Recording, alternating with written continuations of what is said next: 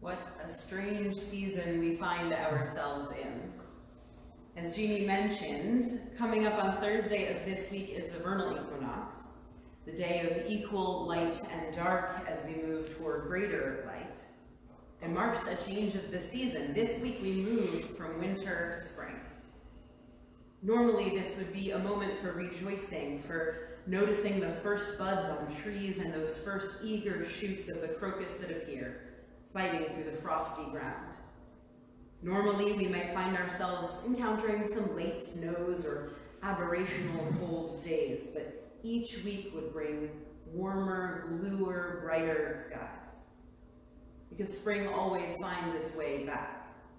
The sun comes around again. The plants that have been nourished in darkness find their way to the light.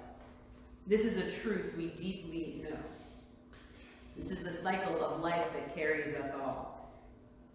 I remember as a college student, those first warm days of spring, my peers were just empty out of every building, shorts and t-shirts on, even if it was March, laying on the grass, soaking in every single bit of sunshine they could. As an adult, I've seen it where I live, the fields, the walk along the river, families and friends enjoying the time outside together, grasping at those first early days of spring. And yet this year, in this moment, we find ourselves with our human response to the seasonal change disrupted. This year, we will miss those days, many of us. We will be inside. It's a scary prospect. We face a difficult challenge. That term, social distancing, we've all been hearing, doesn't simply mean avoid being too close. It means avoid being together in person at all. It means stay home. Just stay at home. And please believe I know how hard this will be. With three young children and two grandparents at home, we are in the early stages of our own safety-driven, self-imposed quarantine, and I get that it's hard. Most of us humans find staying inside all day, every day painful. There will be days we drive each other mad. Honestly, we might drive each other a little mad every single day. But, but,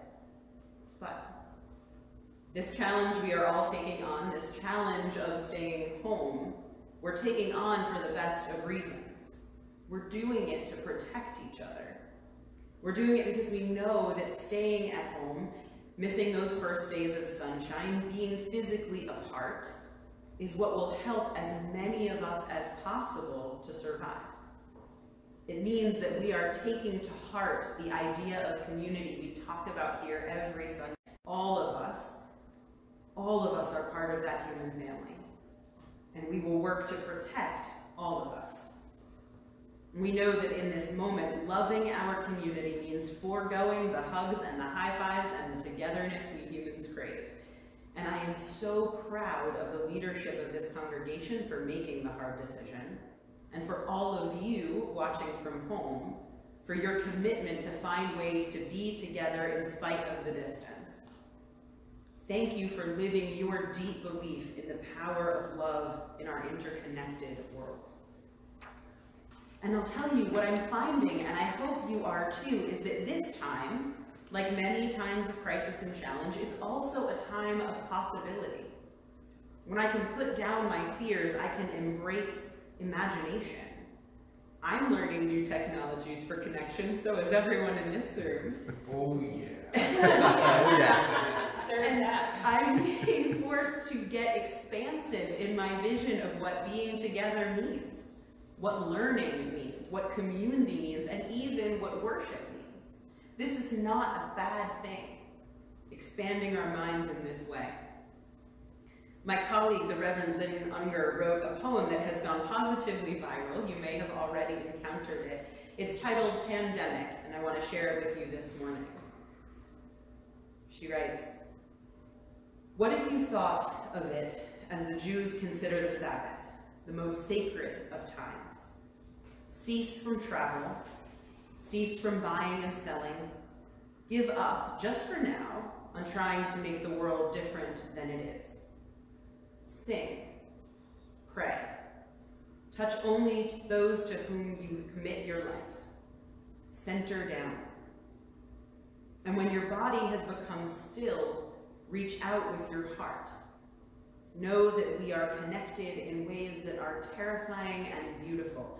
You could hardly deny it now. Know that our lives are in one another's hands. Surely that has become clear. Do not reach out hands. Reach out your heart. Reach out your words. Reach out all the tendrils of compassion that move invisibly where we cannot touch. Promise this world your love, for better or for worse, in sickness and in health, so long as we all shall live. Become still. Center down. Reach out with heart and words. Capture ancient wisdom. Get creative. Promise this world your love. I am leaning into an understanding of this time as an extended winter, an extended time of enforced quiet and being inside, of internal work nesting. In ways that we cannot see, the flourishing of spring is nourished in the cold and dark of the winter. The seeds, which contain within them all the information they need to grow, are fed by the dark and the cold under the soil where we cannot see. In ways that we do not yet understand, the depth of community will be nourished in this time of distance. Our minds, our hearts, our souls know what it is to survive. We contain within us a vastness that can overcome this time of separation.